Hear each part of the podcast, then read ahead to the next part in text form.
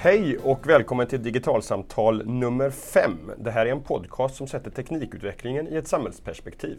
Jag heter Anders Thoresson och är frilansjournalist och med mig har jag Carl Heath, forskare och designer på Interactive Institute Swedish ICT. Hej Carl! Hallå hallå! Du har alldeles nyligen varit i Turkiet, i Istanbul, där du har jobbat med makerkultur och skapande med IT som material. Jajamän. Det här, det här är ju frågor som vi egentligen inte har berört i podden än så länge. Det här med makerkultur, vad making egentligen handlar om. Och ja, i, i, I ljuset av att du precis har varit iväg och jobbat med det här så kanske vi tar det här tillfället att prata om det. Vad var det du gjorde i Turkiet?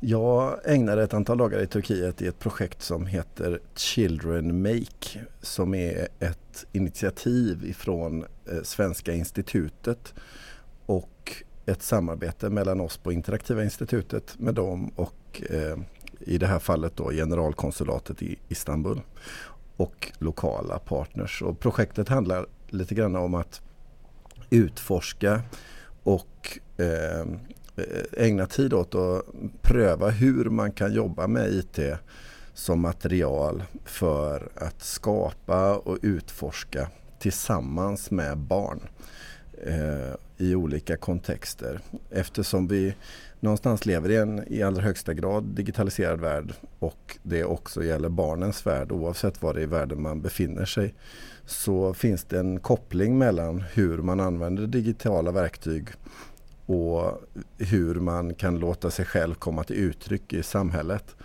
Och just det här Children Make-projektet tar sin utgångspunkt i eh, barnkonventionen och eh, de artiklarna i barnkonventionen som just handlar om eh, rätten att ta del av information till exempel.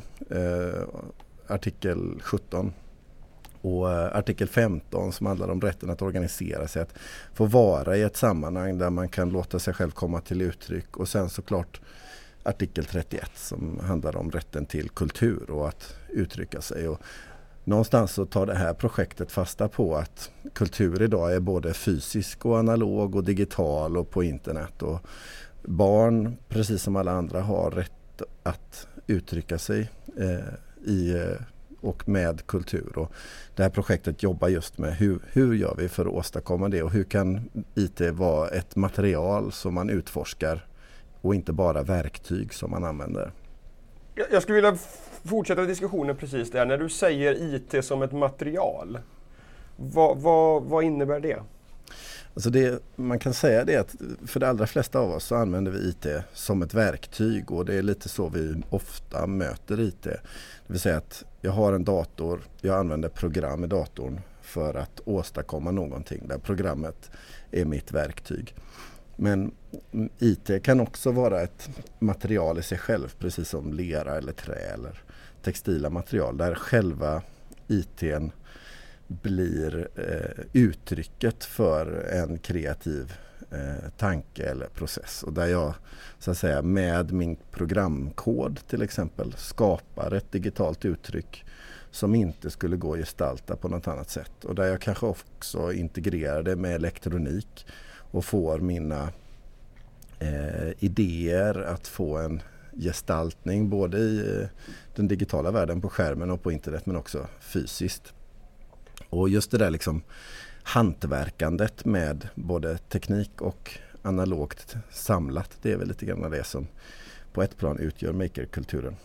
Men det låter som att, att, synen på IT som, som material, det handlar också om huruvida man använder IT som konsument eller producent. Att de som, de som, du, du, du säger att normalt sett så använder vi IT som ett verktyg för att åstadkomma någonting annat. Men det innebär att de som har byggt de här programmen och de här produkterna som, som jag använder och som du använder dagligen i arbetet och privat. De har använt IT som material för att göra de här verktygen som vi kan använda för att utföra våra arbetsuppgifter. Ja men precis, det tycker jag var jättebra formulerat. Alltså, väldigt mycket handlar det om att själv kunna skapa, att själv kunna göra och att själv kunna eh, ge, ja, ge uttryck för en tanke. Eh, och, och precis som du säger då så så handlar det mycket om att liksom bli producenten eller att kunna förändra eller mecka med någonting. Alltså om man tar en metafor med, med bilar så ja, ända fram till egentligen 80-talet så kunde man ju liksom öppna huven på en bil och laga den själv och sådär. Men idag är ju en, dat- en bil i praktiken en dator på fyra hjul och man får ju lämna in den oavsett i princip vad som har hänt. Och då har ju bilen gått ifrån att vara eh, ett material som jag kan liksom mecka med till att bli ett verktyg som jag använder och sen får lämna in så någon annan kan mecka med det. Men handlar det här om att de här barnen som du träffade i Istanbul nu eller som du träffar i liknande projekt här i Sverige, att, att de ska bli programmerare och ingenjörer och tekniker i sitt yrkesliv sen och, och, och därmed använda IT som ett material? Eller, eller handlar det om andra saker? Alltså det finns ju många ingångar på det här. Eh, det finns absolut en sån ingång som handlar om att genom att eh, förstå teknologi på ett bättre sätt så blir man också mer anställningsbar i en allt mer digital värld. Men det är inte huvudargumenten för de här projekten utan det handlar snarare om synen på att vara en aktiv medborgare. Om man tänker att skolan, folkskolan 1842 när den eh, kom till, den handlade liksom i om man hårdrar det hela om att göra det möjligt för hela Sveriges befolkning att kunna läsa, skriva och räkna. För att vi ansåg att det var viktiga kunskaper i ett industrisamhälle. Men i det att vi lämnar industrisamhället och går in i en annan typ av samhällsform så uppstår nya behov av kunskap. Och en sån kunskap handlar om eh, en eh, generell kunskap om digitalisering och vad den handlar om.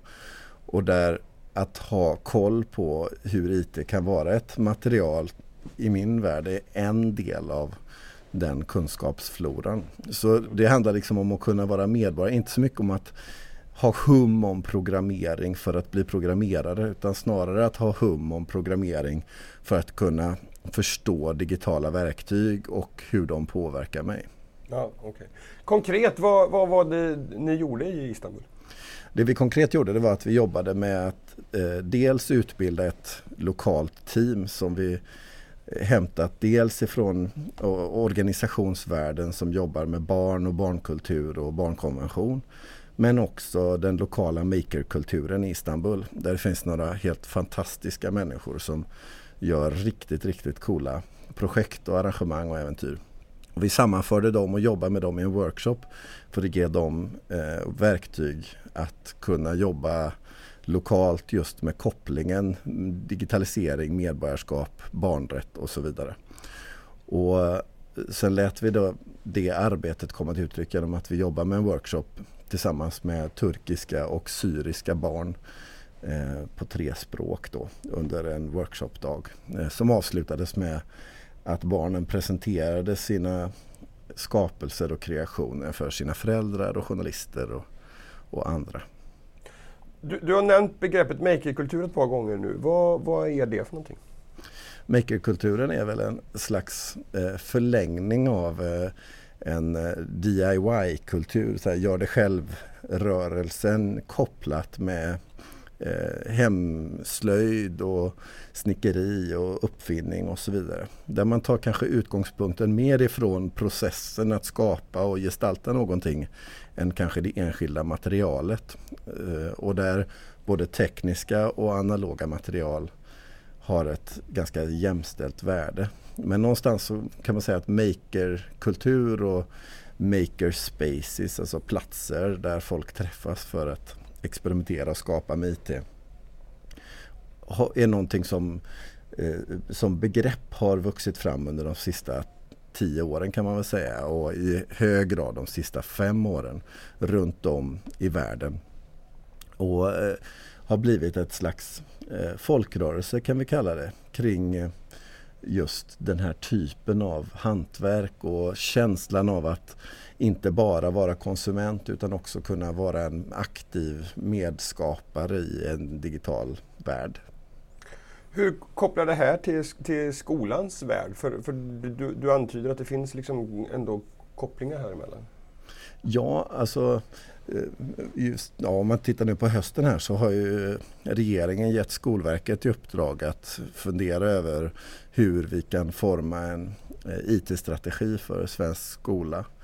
Och eh, i det uppdraget ingår också att se på hur kan man jobba med programmering i undervisningssammanhang. Och makerkulturen har en mängd verktyg och perspektiv där i programmering ingår och som sätter programmering och digitalt skapande i ett större sammanhang.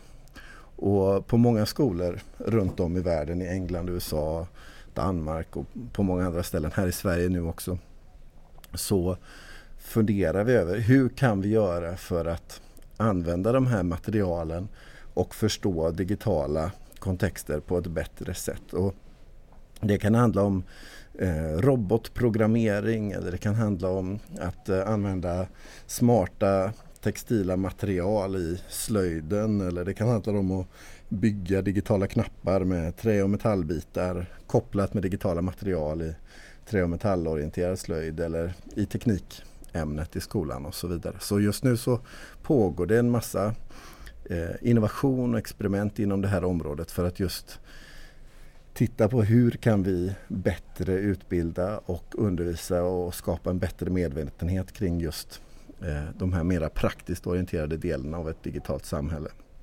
Och där finns det också ett pågående nationellt Vinnova-projekt som heter Makerskola som just tittar på de här perspektiven med eh, medlemmar från runt om i hela landet.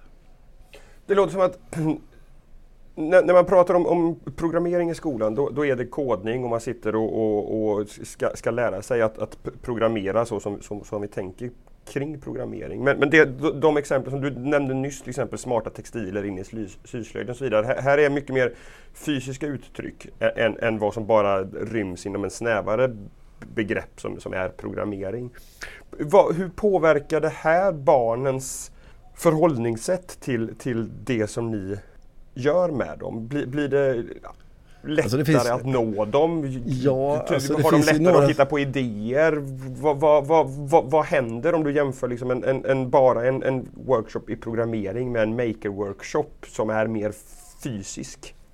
Alltså det jag skulle vilja säga till att börja med är att det är, liksom, det är inte svart eller vitt utan det är lite grann av en gråskala. Att det går ju att jobba helt digitalt och sen addera ett fysiskt eh, en fysisk del till en digital process eller tvärtom.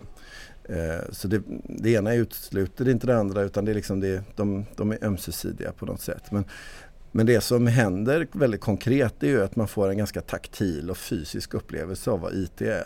Alltså om jag till exempel jämför att starta en iPad och eh, börja eh, programmera i något webbinterface jämfört med att jag själv Eh, får experimentera och förstå hur jag bygger ihop datorn genom att jag kanske använder en Raspberry Pi och kopplar in med en skärm och tangentbord och ser hur olika delar hänger ihop och att det här faktiskt handlar om också fysiska beståndsdelar och inte bara något som är på en skärm. Eh, och att jag sen också ser att jag kan låta min kod komma till uttryck i fysisk form genom att kanske styra LED-lampor eller få en servo att röra på sig eller få elmotorer i en liten elbil jag bygger och funka eller vad det nu kan vara för någonting. Att jag ser att det jag gör med bitar i datorn också kan påverka atomer i den fysiska världen. Och tvärtom eh, är en ganska kraftfull upplevelse för de allra flesta och ger en känsla av ägarskap och en känsla av eh, medskapande eh, som, eh, som är i allra högsta grad intressant och som jag kan känna blir ett stort mervärde när det gäller till att förstå vad kod är och hur den påverkar vårt samhälle. Mm. Jag, jag har en fundering. Jag, jag, har varit ute på skolor och lärt barn och lärare att använda Scratch eh, för, att, för att börja programmera och, och, och liksom ta de första kliven åt det hållet. Och de, de första gångerna så, så, pratade jag om det här som ett sätt där barnen skulle få lära sig att programmera spel. Eh, och det visade sig efter ett tag att, att hur, hur, man ramar in det här, liksom berättelsen om vad de ska få lov att göra, det, det, påverkar i väldigt stor utsträckning vilka barn man attraherar och får intresserade. När, när vi pratar om Scratch som ett sätt att göra spel, då blev det de barnen som tyckte det var kul att spela datorspel som blev intresserade. Eh, medan Medan om man pratar om det som ett verktyg där ni kan göra ett spel eller skapa en film eller göra en interaktiv berättelse, då, då, då når man en, en, större grupp än vad man gör när man bara pratar spel. Jag känner kanske, jag vet inte för jag har inte jobbat på det här sättet, som att det här är ett sätt att ytterligare vidga upptagningsmöjligheten om man säger så. Att, att du kan, kan få en ännu st större grupp barn faktiskt intresserade av vad som är möjligt att göra med de här verktygen. Jo, men jag kan absolut hålla med om det. Vi har gjort eh, en mängd olika eh, projekt där vi har just prövat olika sådana här ingångar och precis som du så har vi haft sådana här erfarenheter när vi jobbat med barn. Att vi började med spelingångar för de någonstans kändes naturligast från min eh, egen horisont med alla liksom, perspektiv in i den här världen som jag själv har. Men precis som du eh, säger så upptäckte vi också att det finns en stor skillnad i vem vi attraherar beroende på hur vi uttrycker och använder ord när det gäller programmering och skapande mit som material. Så vi har eh, gjort experiment där vi till exempel jobbar med Scratch fast inte med spel utan där vi jobbar med att eh, göra musikinstrument eh, utifrån Scratch eller bygga olika typer av eh, installationer.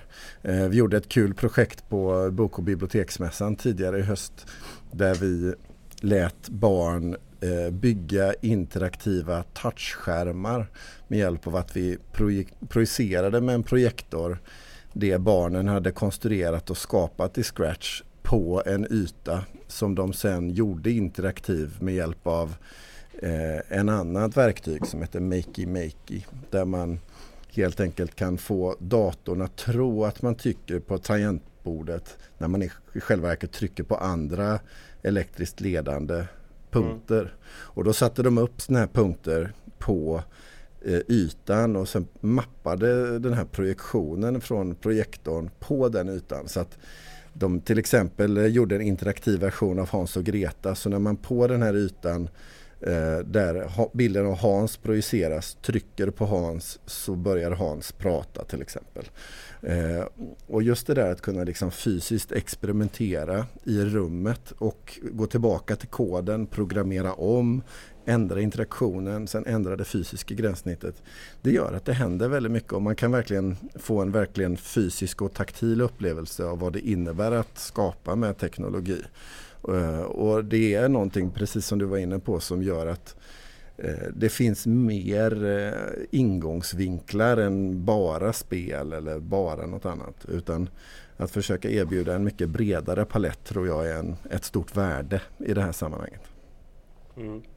Du touchade vid att det finns en koppling mellan det här med makerkulturen och, och faktiskt barnkonventionen. Hur, hur, kan du utveckla det? Ja, alltså barnkonventionen eh, är ju tydlig i många av sina artiklar att det handlar om att ge rätten barn till agency eller att kunna göra själv, att kunna ha rätt till information och rätt att organisera sig och rätt att få uttrycka sig och tänka. Och rätt att ta del av kultur. Och någonstans så är ju vårt samhälle idag så kraftigt digitaliserat att man skulle kunna säga att det kan vara svårt att uppnå de här rättigheterna i ett digitaliserat samhälle utan att barnen då har tillgång till eller är eh, och får möjlighet att vara en del av de här världarna och platserna. Att de har rätt till att vara på internet, rätt till att ta del av program som Scratch till exempel eller vad det nu kan vara som också handlar om att skapa och ta del av det som är ett modernt digitaliserat kulturliv.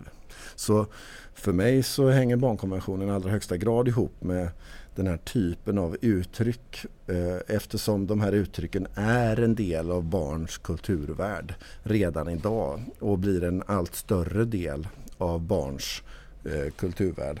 Och att då eh, kunna erbjuda och ge den här typen av möjligheter för alla oavsett var i världen man befinner sig blir såklart en eh, viktig angelägenhet. Men varför räcker det inte med en smartphone och ett Instagramkonto så man kan fotografera och publicera sig den vägen? Ja men då är det ju igen tillbaka i den här konsumentrollen av att du använder Instagram och egentligen delar foton på ett företags privata bakgård eh, där du inte har ett så att säga, ordentligt ägande eh, över den processen eller det innehållet. Och det är inte heller någonting som gör att du själv kan låta din egen eh, kulturella kontext helt och fullt komma till uttryck. Om det nu inte är så att du gör det liksom i gestaltningen av dina Instagram-foton såklart. Men, men eh, skapande med IT och eh, barns rätt till kultur har så många olika typer av facetter och uttryck Eh, att det knappast liksom, eh, räcker som jag ser det med att eh, ge tillgång till ett fåtal digitala platser utan det handlar om att ge en bred kunskap om digitaliseringens möjligheter för att också ge barn rätten att kunna välja och vara en del av de eh, uttrycksformer som de själva känner och brinner för. Det är ungefär som att man skulle säga att nej, men det räcker med att barn lär sig fiol men inga andra instrument. Eller det räcker med att man lär sig lyssna på fiol men inte spela fiol. Eller att man eh, får titta på bilder och inte rita bilder. Alltså att själv kunna vara en medskapare och eh, ha en aktiv del i sin egen produktion. Det är väl någonting av det som är viktigt i det här sammanhanget och där jag tycker kopplingen till barnkonventionen blir ganska tydlig. Jag, är nyfiken på hur du ser på de verktygen som faktiskt till, till, finns till hands för de barnen som vill, vill skapa med, med IT. Därför att någonstans är det ju ändå så att, att de, måste ju använda färdiga verktyg för att kunna skapa själva. De, vi förväntar oss inte att de ska sätta sig och programmera på assemblerkod och, och löda själva, eller hur? Och, löda och, gör vi ju i och för sig. Lö, ja, okej, okay, men, men, mm, men, men, du förstår vad jag, vad, Absolut. jag är ute efter. Och, och, och, här finns en ganska, jag, jag har själv köpt hem ett antal sådana olika material, både som, som har lanserats klart men också stött ett par Kickstarter-projekt som, som säger sig vilja skapa den här typen utav, utav eh, ja, men öppna, fria material som man ska kunna bygga själv och sådär. Jag, jag, jag upplever ändå att Little Bits är ett, ett, ett sådant exempel där man väldigt snabbt hamnar i, i en legofälla därför att man behöver köpa väldigt mycket för att kunna bygga det som man faktiskt vill, vill kunna göra och då blir det, då blir det eh, snabbt ganska dyrt. Eh, jag har använt eh, li, lite olika Arduino-grejer. Eh, Dels väldigt, väldigt avskalat men också eh, färdiga paket som är uppbyggda kring, kring Arduino. Där, där jag känner att, att det krävs en ganska stor teknisk kompetens hos mig som ska använda de här verktygen ihop med barnen för att vi ska kunna komma någonstans. Så att det inte bara blir att de förväntar sig att vi ska kunna göra någonting jättehäftigt och sen så havererar det för att jag inte har den tekniska kompetensen som behövs för att använda det här materialet fullt ut. Uh, jag kan tänka mig att den här diskussionen om, om makerkultur för barn och, och den här kopplingen som du gör till, till barnkonventionen som är jätteintressant. Att, att vi befinner oss någonstans trots allt i, i, i början av en sån utveckling där, där, där det kommer hända saker och ting framåt. Men, men hur, hur ser du kring liksom tillgången till material? Hur, hur tillgängligt är det för någon som antingen A. inte är särskilt tekniskt bevandrad själv, en, en, en, en lärare som har insett att det här är viktigt men men inte har all den tekniska kompetensen för att, för att göra det som ni kan, kan göra. Eller B, den som faktiskt kanske inte har så mycket pengar att lägga på det här men ändå tycker att det här är, är, är viktigt. Finns det liksom förhoppning om att det ska kunna komma bra, lättillgängliga, billiga IT-material som, som liksom blir en, en, mass, en massmarknad, en mass, mass, massprodukt utav?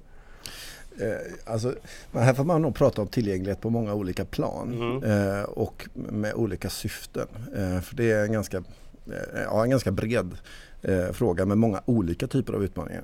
Men om vi börjar med att titta på kostnadsbilder så är det helt riktigt att det finns ett antal material som är ganska dyra. du nämner Littlebit som ett sådant exempel och det finns många andra.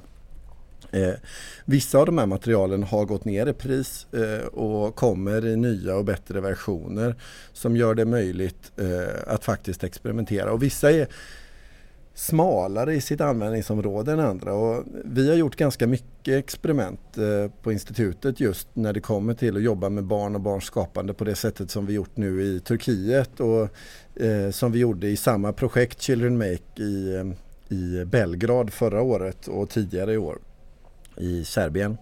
Och I det projektet så har vi försökt att designa en väska som innehåller material och verktyg eh, som är så mycket som möjligt öppen hårdvara och öppen mjukvara och som har en låg kostnad och som har en låg vikt så vi kan få ner alltihopa i en väska som inte väger mer än 20 kilo så vi kan släppa iväg den till Belgrad eller Istanbul eller vad det nu är. Får jag bara avbryta det där Carl? Ja. du, du, öppen, öppen mjukvara kan jag tänka mig att eh, är ett bekant begrepp för, för många. Men, men öppen hårdvara, vad är det för någonting?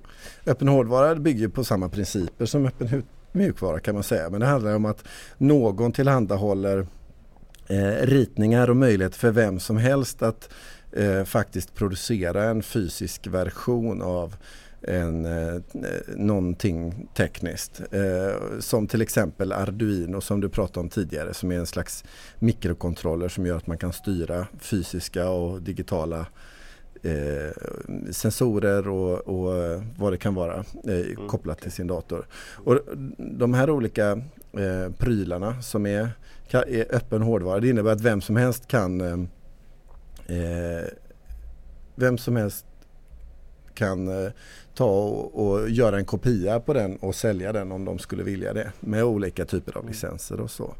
Mm. Mm. så ni byggde en väska med, med öppen hårdvara och öppen mjukvara och vad gjorde ni med den väskan? Nej, men den väskan, alltså det ville komma till det, det var att vi valde ut ett antal material eh, som eh, vi har upplevt funkar lite bredare och eh, det, det, vi kan säga då det är att eh, eh, Eh, ja, de materialen som vi känner har funkat riktigt bra i det här sammanhanget och som har den där lilla bredden och som gör att man kan komma igång. Det är till exempel att jobba med den datorn som heter Raspberry Pi som är en liten Linux-dator som kommer i grundinstallationen förinstallerad med en mängd program för att barn ska kunna skapa med IT som material.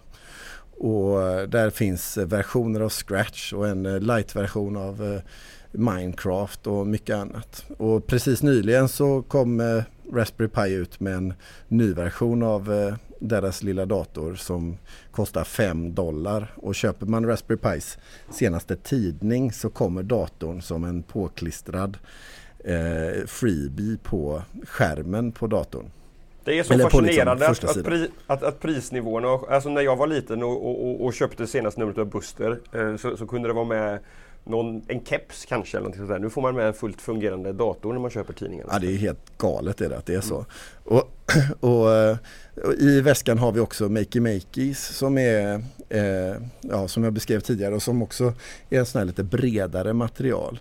Men jag menar, sen finns det andra tillgångsutmaningar än ren kostnad. Du pratar om en annan eh, perspektiv och det är kunskapen hos de som håller i sån här verksamhet. Och lite grann är det så att det finns ju liksom fotbolls och hockeyklubbar överallt i Sverige.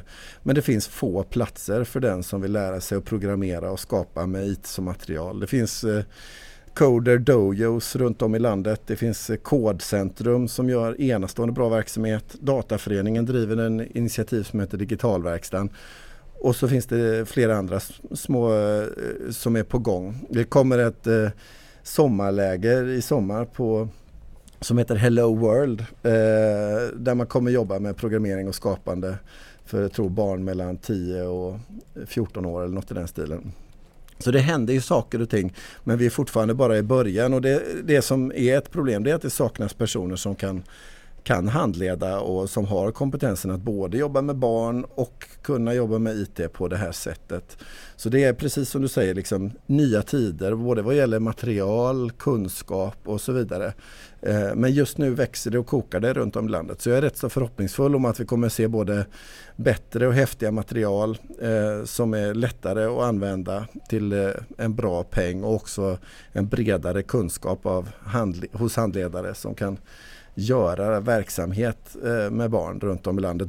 Både det inom utbildningsområdet eh, och eh, som fritidsaktiviteter. Själv har jag precis köpt ett nytt material som jag är lite så väntan på som vi kan länka i, i show notesen också tillsammans med alla andra länkar på saker vi har pratat om här som heter Piper som är en litet kit för Raspberry Pi där man spelar Minecraft på sin Raspberry Pi men behöver lösa problem i Minecraft med hjälp av att bygga ny hårdvara på sin dator. Så man liksom kopplar sladdar och grejer på datorn som får en effekt i spelet. Så att man när man håller på med sitt Minecraftande också lär sig en hel hög om hårdvara och hur det hänger ihop. Så det ska bli jättespännande att se hur de har löst, löst det.